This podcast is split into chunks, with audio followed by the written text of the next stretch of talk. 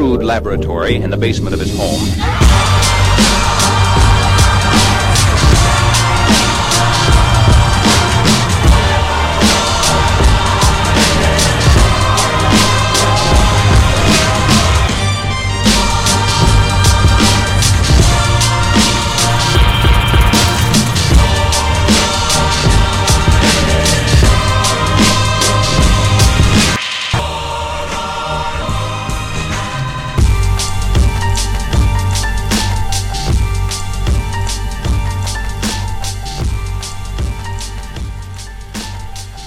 Hey everyone, it's John from CEO Raider. I can tell you I'm more than a little bit worried about Apple as a company. I took a road trip yesterday, used Siri. My hit rate, the accuracy rate was probably less than 10%. If you contrast that with my experiences on, on Google using Google's voice recognition capability either through the app or through through a web browser, Google has a hit rate that's got to be close to 99%, a voice accuracy search rate that's close to 99% in, in my experience. And I'm not sure how Google's voice algorithms work, both from a search perspective as well as text to speech, speech to text. But you know, obviously they're, they're leveraging all of the searches that take place. There's, there's, there's more input there's quality input in terms of number of searches, and therefore the output is superior to Apple. People don't typically conduct voice searches or any type of searches on Apple's platform. On Google, they are. And increasingly on Amazon, they are for product search. Google's home device, uh, and they rolled out a number of um, AI driven, uh, voice driven peripherals at, at their, uh, I believe it was on Wednesday of last week, uh, where they have a home, a mini home, a Max home device. You can put it in your living room, can put it by the bedside. So Google now has all these different endpoints with which to capture not only voice search but just voice as i talked about in a previous podcast you know there's a sort of a